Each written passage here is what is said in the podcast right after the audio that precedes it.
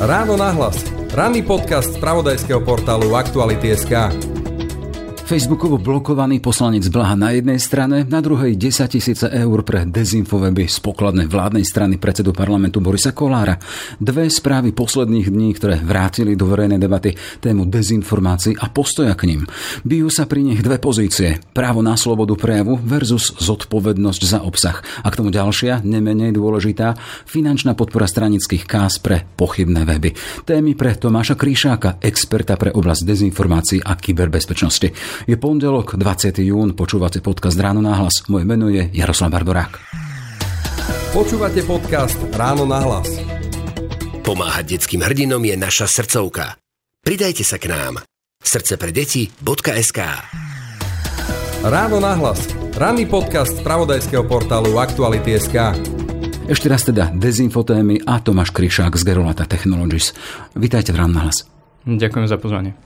Začal som teda tými dvoma témami krokom Facebooku vypnúť profil poslanca Luboša Blahu na jednej strane a na druhej tým, čo si všimli kolegovia z denníka SME, že Kolárová strana platila minulý rok 10 tisíce eur hlavným správam a hlavnému denníku, ktoré sú od vypnuté pre šírenie dezinformácií. Máme tu teda dve správy z kategórie dobrá, zlá. No, myslím, že obe tie správy sú v podstate e, dobré. Na, na jednej strane je veľmi fajn vidieť, že Facebook po dlhej dobe e, začal konečne uplatňovať svoje vlastné pravidlá aj na takom malom trhu, ako je Slovensko. A na druhú stranu vnímam pozitívne aj to, že v podstate slovenské médiá robia naozaj že veľmi dôležitú prácu v informovaní verejnosti aj o tom, čo robia napríklad politické strany a vedieť napríklad e, povedal by som, že vypátrať a odhaliť, že tu dochádza napríklad k využívaniu takéhoto antisystému v informačnom prostredí na zvyšovanie šanci nejakej politickej strany na to, aby uspela, aby sa presadzovala medzi obyvateľstvom, tak to v konečnom dôsledku, hoci je to negatívna správa, považujem za pozitívne. A je Jasne. to znak toho, že Vy ste tu vyzdvihli no, teda prácu novinárov pri tej druhej téme a pri druhom prípade, keď Kolárová strana podporovala, dávala peniaze na dezi, alebo dezinfovebo spôsobom, ale e, ten samotný fakt, že sa to dialo, to môžeme označiť kľudne za zlú správu. Jednoznačne. Jednoznačne. E, poďme teda k prvom prípadu, ten prípad Luboša Blahu. E, to, že ho Facebook vypol, je dobre? No, myslím si, že je to výsledok toho, ako sa ten aktér v tom prostredí správal. Z toho, čo vlastne vieme, čo Facebook bol ochotný zverejniť, je zrejme, že Facebook vyhodnocuje nie jedno pochybenie, ale niekoľko opakujúcich sa pochybení, ktoré vlastne Slováci myslím, že veľmi dôverne poznali z obsahu, ktorý vlastne z tejto stránky vychádzal. A tam je vlastne tiež veľmi špecifický jav, že práve stránka pána Blahu bola známa tým, že tam dochádzalo naozaj k masovému mazaniu zmazaniu komentárov a blokovaniu až desiatok tisíc e, rôznych osôb, ktoré sa vlastne vyjadrovali na ten e, stream propagandy a neprav, ktoré odtiaľto prichádzali kriticky. Takže tam vlastne vychádza, vznikalo vlastne taká naozaj že veľmi jednostranná bublina, ktorá by sa dala nazvať, že to bol taký, taká propagandistická forma toho, ako by mohli napríklad vyzerať sociálne siete, ak by sme tu napríklad mali stále komunistickú vládu, ktorá vlastne takýmto štýlom postupovala, že síce produkovala nepravdy, ale veľmi si dala záležať na tom, aby eliminovala akýkoľvek kritický hlas. Mm-hmm. Takže myslím si, že takéto niečo v digitálnych médiách, ktoré sa píšia tým, že sú za otvorenú debatu, sú za transparentnosť, sú za diskusiu, nemá mať miesto už len preto, že to v podstate úplne popiera všetky tie princípy a stáva sa to vlastne takým aktérom, ktorý len zneužíva výhody a automaticky alebo veľmi intenzívne blokuje a odstraňuje akúkoľvek možnú verejnú diskusiu. Hej, poďme k tým dôvodom, ktoré uviedol Facebook a tu pre našich kolegov, pre našich sesterský web Živé.sk a tam hovoril o konkrétnych veciach opakované porušovanie pravidel o nenávistných prejavoch, tam tí americkí občania ako psy, šikana a obťažovanie, výraz konkubína v súvislosti e, s partnerom prezidentky Čaputovej, potom podnecovanie násilia, ako aj dezinformácie ohľadu COVID-19. Ako sa vy pozriete na tému, ak vy nasvietime tými kategóriami slobody versus zodpovednosti za obsah? No, no, myslím, že toto, čo ste presne vymenovali, sú také dobré ilustratívne príklady toho, ako môže niekto vlastne zneužívať slobodu prejavu na to, aby vyslovene škodil spoločnosti, pretože inteligentný, vzdelaný človek, ktorý jednoducho uh, vedome používa uh, svoj veľmi silný hlas uh, voči verejnosti k tomu, aby napríklad šíril dezinformácie, ktoré sa týkajú napríklad vakcinácie počas pandémie, tak to už je naozaj že vysoký level cynizmus, ktorý myslím si, že nemá v moderných eh, dejinách našej histórie ani obdobu.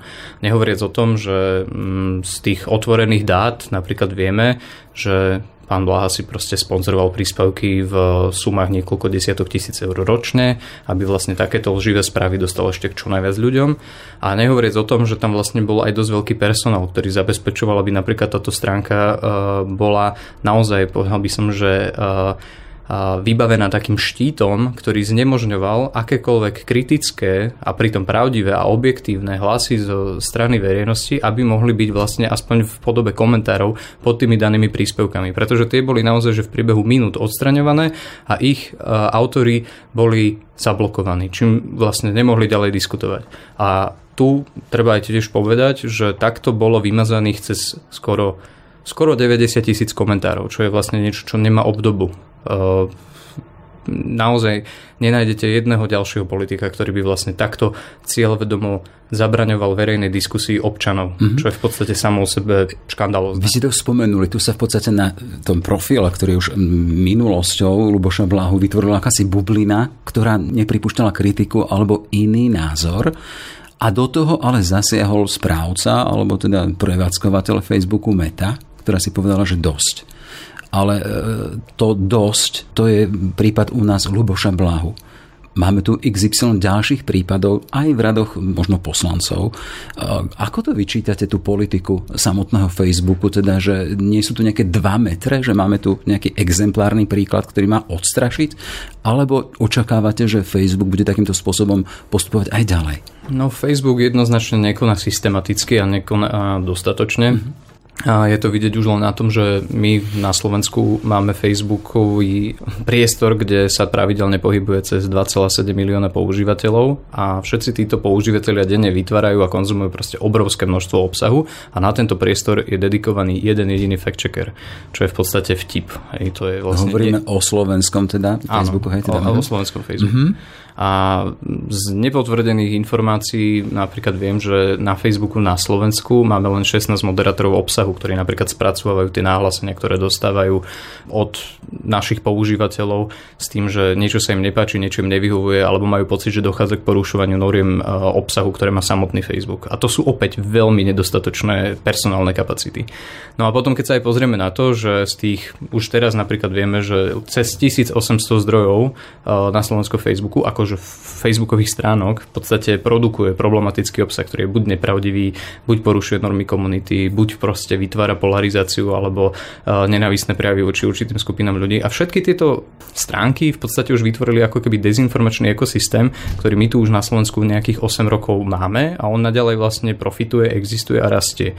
Čiže Facebook by sa mal primárne pozrieť nie na to, uh, ako um, pomyselne, že zotneme uh, jednu, jeden výhonok nejakej hydry, ale musíme sa pozrieť na to, že akú ona má charakteristiku, odkiaľ vlastne rastie. A z tých dát, ktoré napríklad my sme v Gerulate zozbierali, tak proste vidíme, že tam častokrát ide aj o koordinovanú činnosť s cieľom ovplyvniť spoločnosť a naplniť ju proste rôznymi myšlienkami, ktoré sú niekedy protichodné, častokrát milné, častokrát propagandistické, ale skoro vždy idú proti vlastne záujmom Slovenskej republiky, proti tomu, aby vlastne ľudia robili informované rozhodnutia a majú zväčša skôr ekonomický alebo politický prínos pre ich šíriteľov a tvorcov.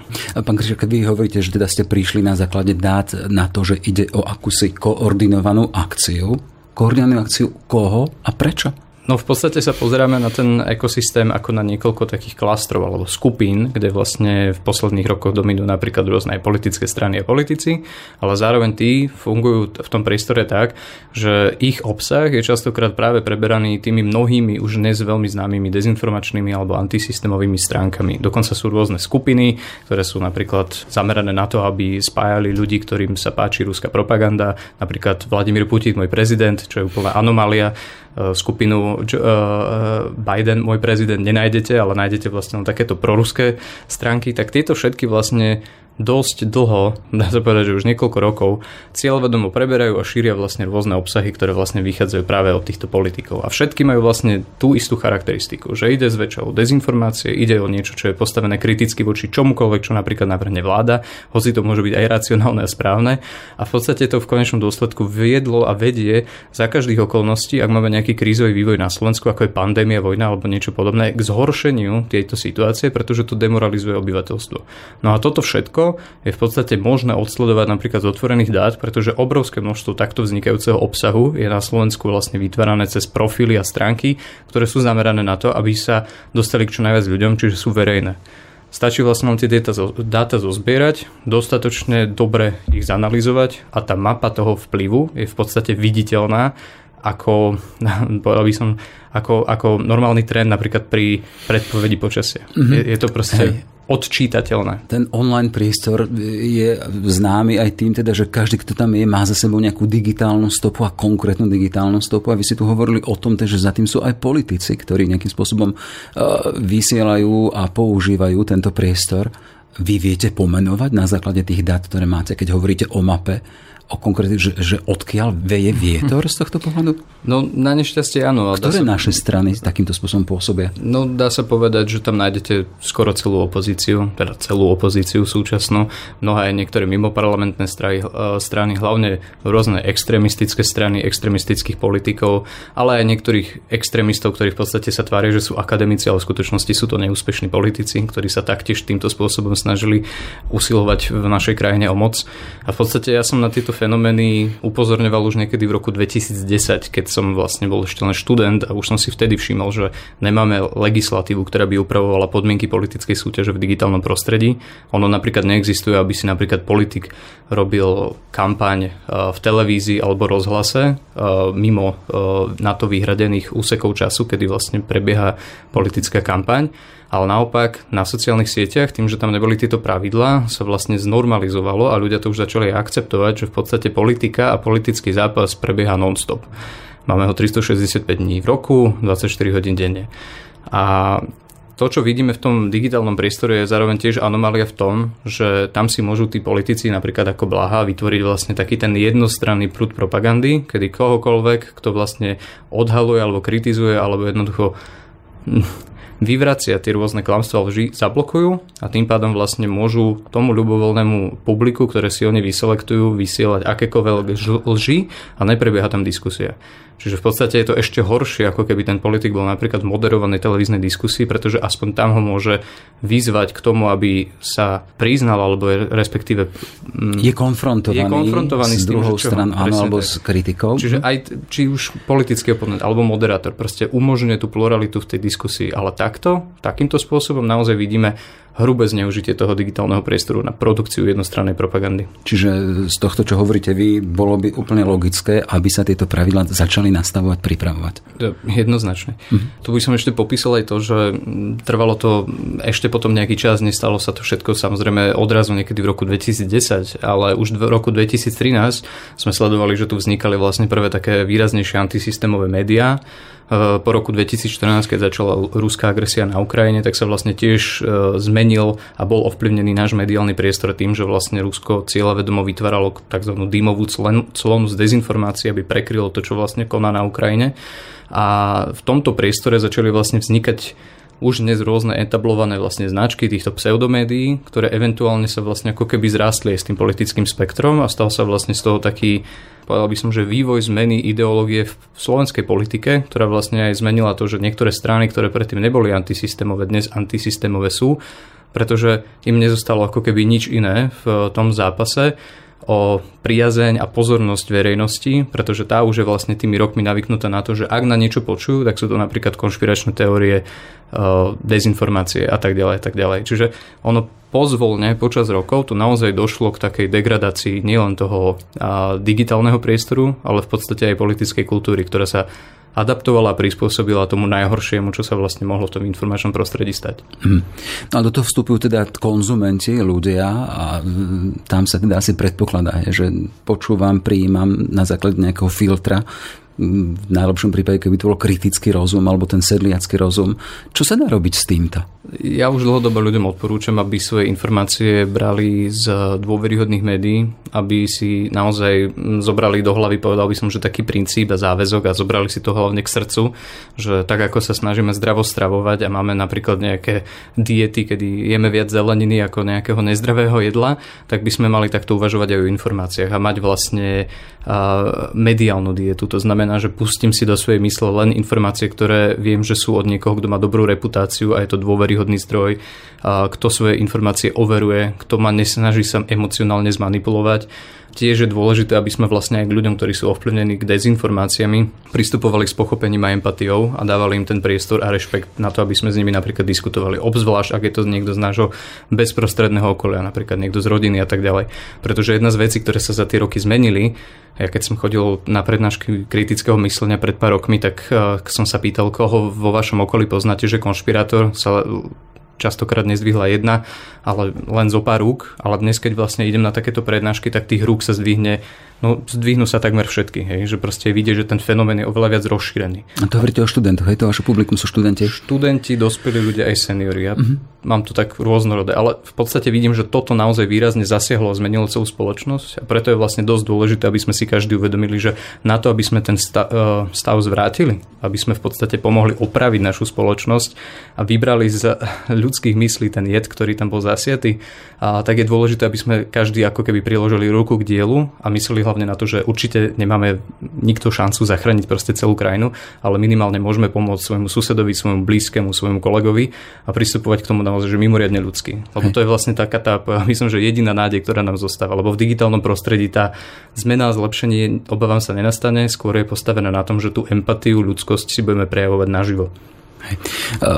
Vy ste hovorili o tom, teda keď hovorím, že čo máme robiť, aby to bolo lepšie, ste spomínali, odklonili ste ľudí na výhybku, že dôveryhodných médií. V čom je rozdiel?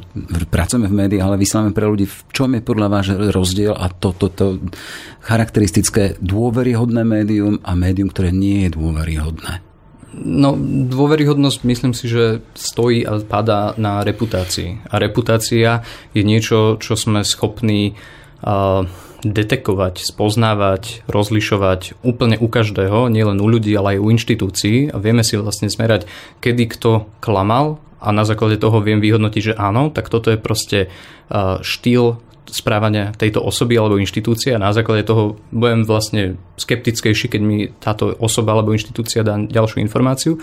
A naopak, keď je niekto, kto má naozaj silnú integritu, overuje si informácie predtým, ako ich rozšíri, dokáže sa napríklad ospravedlniť, ak urobí chybu, tak vtedy viem, že u tohto človeka si, alebo inštitúcie si môžem byť istý, že tá reputácia je naozaj dobrá, je stabilná a jednoducho tie informácie, ktoré odtiaľ prichádzajú, síce si ich overím, ale môžem byť vlastne o niečo uh, priaznivejšie naklonenie tomu, že ich vlastne príjmam ako keby s takou, a povedal by som, že s takým proaktívnejším prístupom. A ešte, a ešte by som to doplnil tým, že zoberieme si, ako fungujú napríklad také klasické antisystémové médiá. Tam v podstate nenájdete nič, čo by sa podobalo redakcii. Tam nájdete vlastne buď to anonymných, alebo častokrát naozaj že sprofanovaných autorov, ktorí v podstate častokrát len preberajú niečo zo zahraničia, prípadne si niečo vymyslia, prípadne niečo napíšu tak, aby to znelo fantasticky, emočne nabito a ignoruje to napríklad kontext. Naopak, keď si pozrieme, ako fungujú dôveryhodné médiá, tak zistíme, že tam vlastne funguje redakcia. Tá redakcia je vlastne naplnená novinármi, ktorí zväčša túto profesiu študovali a sú rozdelení do rôznych tímov a špecifických úloh, že je tam osoba, ktorá funguje ako reportér, ktorá vlastne prináša informácie napríklad z terénu, potom je tam redaktor, ktorý jednoducho dokáže uh, tieto informácie overiť, zistiť, že či nie sú proste nejakým spôsobom milné, klamlivé a tak ďalej. Potom je tam uh, editor, ktorý sa vlastne stará o to, aby keď to už ide von, tak aby to malo nejakú riadnu formu a po korektúrach, aby to prešlo spôsobom, že je to pre to publikum jasne zrozumiteľné a nemôže tam dojsť nejakému omilu a tak ďalej a tak ďalej. Nehovoriac o tom, že tam ešte proste tá najvyššia inštancia, ten šéf-redaktor, čiže tých mechanizmov, ktoré majú predísť tomu, aby tá, uh, aby tá informácia, ktorá vyjde von, bola neobjektívna alebo mohla manipulovať publikum, je obrovské množstvo. A ľudia by toto napríklad mali začať vnímať a mali by si to začať aj trochu viacej vážiť, pretože my čelíme vlastne vlastne informačnej inflácii. Že na jednej strane si myslíme, že informácie sú zadarmo a všetci máme na ne právo, A ja by som tiež rád žil v takom svete, ale prichádza to s tou obrovskou daňou, že takýmto prístupom sa vlastne zbavujeme možnosti vytvárať okolo tých informácií naozaj ich skutočnú pravú hodnotu, aby sme robili informované rozhodnutie. Namiesto toho sa obklopujeme niečím, čo nás zahlcuje nezmyslami, čo nás vedie do toho, že robíme zlé rozhodnutia, či už osobné, ekonomické alebo politické a nakoniec si vlastne ubližujeme nielen na personálnej úrovni, ale ubližujeme si ako spoločnosť. A toto by mali podľa mňa ľudia pochopiť, že žiť v pravde, ako to niekedy hovoril Štefánik, je v podstate niečo, čo je prínosné pre každého človeka a robíme to v prvom rade pre seba. Hej.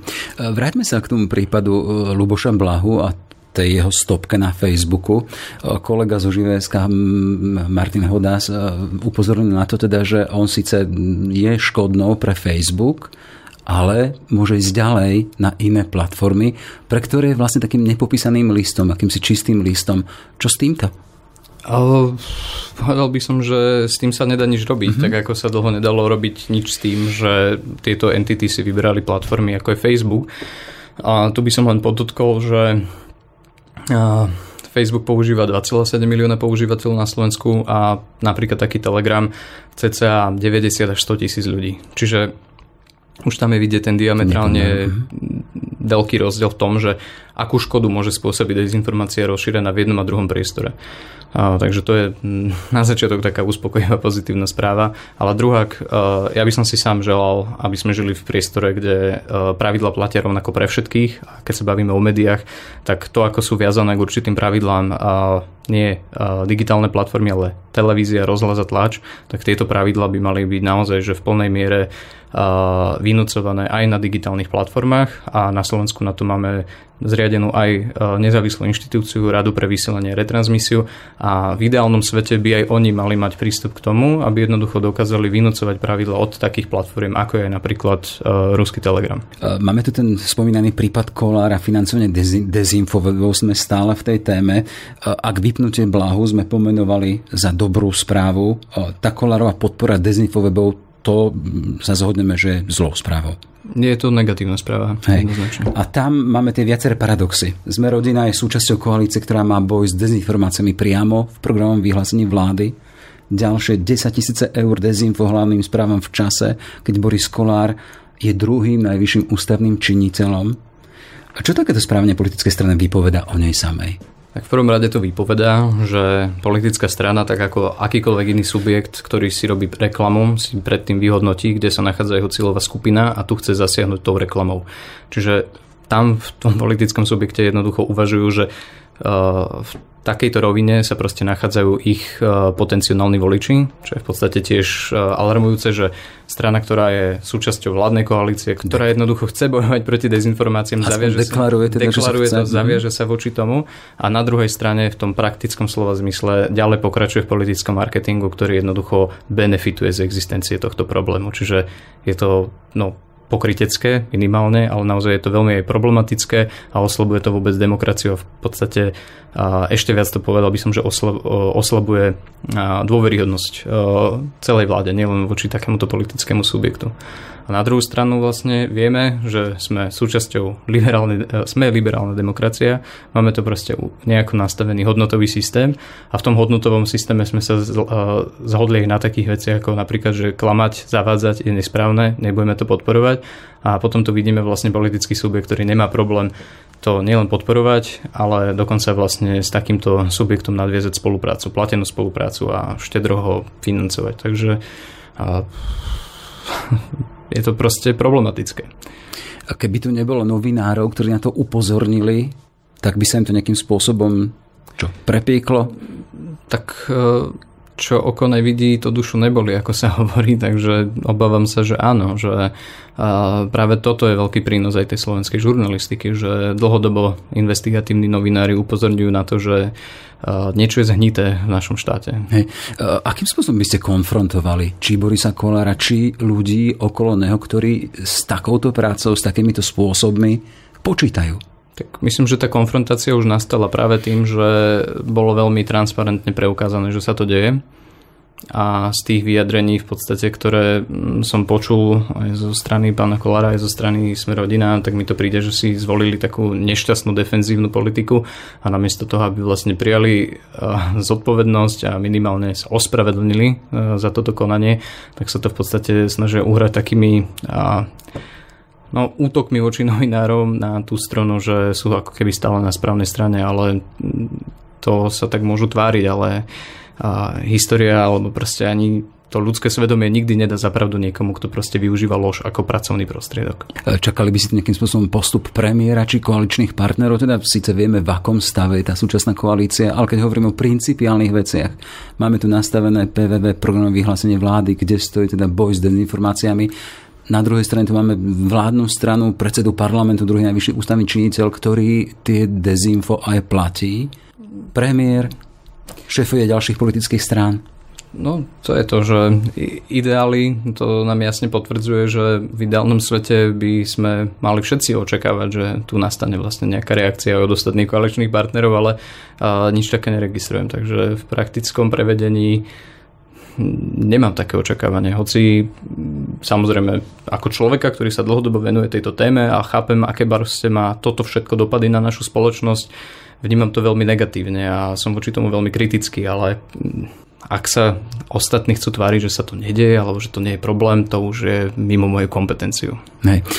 V dopravných e, pravidlách alebo na cech, keď sme na kryžovatke, vidíme červená či zelená a keď tu hovoríme o politikoch, pre nich by asi malo byť červenou financovať čosi pochybné alebo financovať to, čo deklarujem, že by proti mojim zásadám. Čo by bolo červenou pre takéto konanie politikov? No, povedal by som, že tá červená začína presne tam, kde začína to vedomé uvedomenie si každého, nielen politika, že jednoducho týmto konaním klamem. A to by sme sa mohli dotknúť toho, že aj v tej odbornej praxi, hej, alebo v tej našej terminológii rozlišujeme, že kedy niekto šíri dezinformáciu a kedy niekto šíri misinformáciu. Keď šíri dezinformáciu, tak vieme, že ten človek má motív a že vedome vie, že klame. Keď šíri, šíri misinformáciu, tak vieme, že ten človek to nemal ako vedieť, že urobil omyl, že jednoducho len možno nejakou zhodovou okolností alebo nejakým kognitívnym omylom vypustil do sveta nepravdivú informáciu, ale nevedel to. A tá červená čiara u politikov, ale už u každej inej verejnej inštitúcie alebo verejne pôsobiacej osobnosti by mala byť presne o tom, že tu ma zastavuje svedomie a jednoducho nebudem klamať. Ako je to podľa mňa veľmi základný, jednoduchý, uchopiteľný princíp, ktorý ak by sme sa všetci držali, tak myslím, že máme o niečo menší problém. Ale je to problém aj našej kultúry, že vlastne ako keby nám chýbala tá odvaha a jasne to pomenovať. Hej, ako povedal by som, že v rozprávke Cisárove nové šaty jednoducho až to malé dieťa vykrikne, že a veď Cisár je nahý, on, si, on, on len naletel, že má na sebe niečo priehľadné a krásne. A v podstate čelíme niečomu podobnému možno aj my na Slovensku. Kto je na Slovensku nahý z tohto pohľadu? Menovite. Ktorý cisár? Nuž... Uh, Či mám ich tu viac? Ja, ja, by som, ja by som skôr povedal, že kto je, kto je asi najviac oblečený, lebo mne príde, že, že s výnimkou pani prezidentky tu naozaj chýba uh, nejaká líderská osobnosť, ktorá by proste ukázala, že byť uh, v zhode s objektívnou realitou a mať tú integritu, že naozaj preukázateľne ten človek neklame a robí len uh, kroky, ktoré sú pravdivé a dobré pre spoločnosť, a tak toto tu naozaj že široko spektrálne absentuje. Mm-hmm. A sme v téme teda ďalšie, tí politici sú tam, kde sú, len kvôli tomu, že ich tam posunuli e, voliči a teda my. A ďalšia vec teda, že asi riešením bolo to, že teda pozerať, vnímať a konfrontovať tie ich skutky ale ďalšia vec, je tá skúsenosť toho politického života, teda, že tie jednotlivé politické strany majú svojich voličov, ktorí im odpúšťajú či neodpúšťajú v závislosti od nastavenia, od toho, aké témy ideologického. Takže v prípade strany Smer či iných opočných strán si môžu dovoliť čosi iné, ako napríklad, taký Smer si môže dovoliť iné, ako napríklad taká čo, mm. Saska. Čiže chcel sa pýtať, že ten problém je ešte, ešte zložitejší, že, že čo tomu Slovensku pomôže, aby sme sa vydali takým dobrým smerom? To, to sú už vlastne také otázky sociologického no. charakteru, na ktoré myslím, že tiež veľa odborníkov už do, ponúka uspokojivé odpovede. Začal by som presne tým, že pozrieme sa do zahraničia. Ako to, že v Estonsku napríklad sa od 90. rokov konštantne zvyšuje sociálny sociálna kohezia. To znamená, že ako keby nejaká jednoliato spoločnosti a schopnosť vytvárať koncenzus, e, mať zhodu v nejakých základných hodnotových otázkach, ktoré posúvajú tú spoločnosť dopredu. My naopak, hoci kedy sa tu otvorí nejaká téma, tak ľudia sa okamžite začnú o tejto téme hádať, handrkovať, ísť proti sebe a to práve preto, že napríklad na Slovensku tieto témy častokrát rámcujú a potom neskôr si aj vedia privlastniť politici, ktorí toto všetko využívajú napríklad na svoje vlastné mocenské ciele a tak ďalej. A bolo by veľmi fajn, keby si napríklad na Slovensku ľudia uvedomili, že poďme k sebe naozaj pristupovať ako spoločnosť, kde už vyslovene počujeme to slovo spolu a riešiť tieto veci naozaj koncenzom, diskusiou, pokojne, s tým, že jednoducho sme obyvateľi jednej krajiny a všetci tu máme proste záujem o tom, aby tu veci fungovali, aby sme žili v bezpečnom, dobrom a prosperujúcom štáte. No a kým sa vlastne neposunieme, našou vlastnou povedal by som, že nielen vôľou, ale aj vlastne spoločnou prácou a tým, že vlastne budeme toto vyžadovať aj od našich elít, tak budeme v takom zaciklenom kruhu, kde sa jednoducho budeme konštantne hádať a handrkovať a pripravovať sa o tú všetku energiu a čas, ktorú máme na riešenie našich problémov. Čiže ja to naozaj vidím v tom, že my sa musíme sami pozrieť častokrát aj do seba a nájsť v sebe proste ten zbytok integrity a na ňom začať budovať to, že budeme mať vzťah k pravde, budeme mať vzťah a rešpekt druhým a budeme sa proste každý usilovať o to, aby sme vytvorili lepšiu spoločnosť. A ja osobne som už po tých rokoch vlastne v takej fáze, že neočakávam, že to príde z hora, ale chcem skôr, aby to prišlo od každého z nás, aby sme si sami sa stali vlastne príkladom toho, že sme tou zmenou, ktorú vidí, chceme vidieť vo svete. Ne, nedávno som počul také zaujímavé vyjadrenie k tomu, to teda, že dokážem ne, ako jeden jednotlivec ako taký tej našej slovenskej spoločnosti nemusí mať ambíciu meniť hneď celú spoločnosť, ale dôležité, že mení už len ten meter okolo seba, v ktorom žije. No jednoznačne. A ja si myslím, že toto človeku prinesie aj väč, väčšie zadozučinenie, pretože a, môžeme sa vrátiť k tým digitálnym platformám a sociálnym sieťam, hej, že vlastne oni, keď e, v 2012 spôsobili rôzne revolúcie, arabskú jara a podobne, tak boli vnímané veľmi optimisticky, že, á, že zrazu nám prinesú do každého autoritatívneho režimu demokracie a jednoducho žiaden zlý človek v politike už nebude mať šancu, pretože bude exponovaný a každý bude môcť reagovať na jeho lži a podobne. Až potom sme pochopili, že takto nie je a že ľudia sa v tom digitálnom priestore napríklad že veľmi unavia a hlavne majú pocit, že čelia niečomu obrovskému. Napríklad ľudia už sa prestávajú pridávať do diskusí, pretože vidia, že tam dominuje hejt, nenávisť, hlúposť, e, nepravdy a tak ďalej ale potom vlastne e, ich to úplne paralizuje a nechcú sa vlastne angažovať ani v tom svojom okolí. Ale napríklad ja sám žijem tak, že či už okolo môjho domu, tak proste zbieram odpadky, zdravím ľudí, koho vidím e, a potrebuje pomôcť, tak tomu pomôžem a jednoducho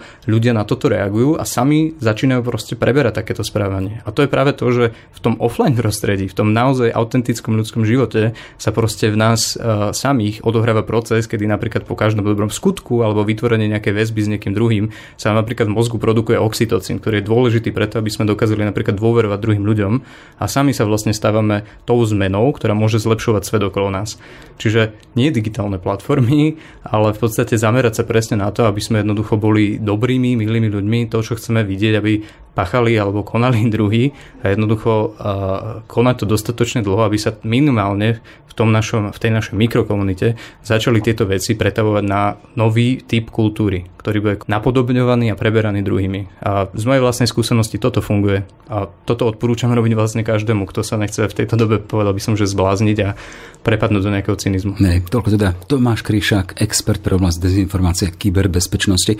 A keď si spomínali ten oxytocín z offline, priestoru, tak nech ho nejakým spôsobom aj takými príkladnými vecami, o ktorých hovoríte, možno prenášame aj do toho online priestoru.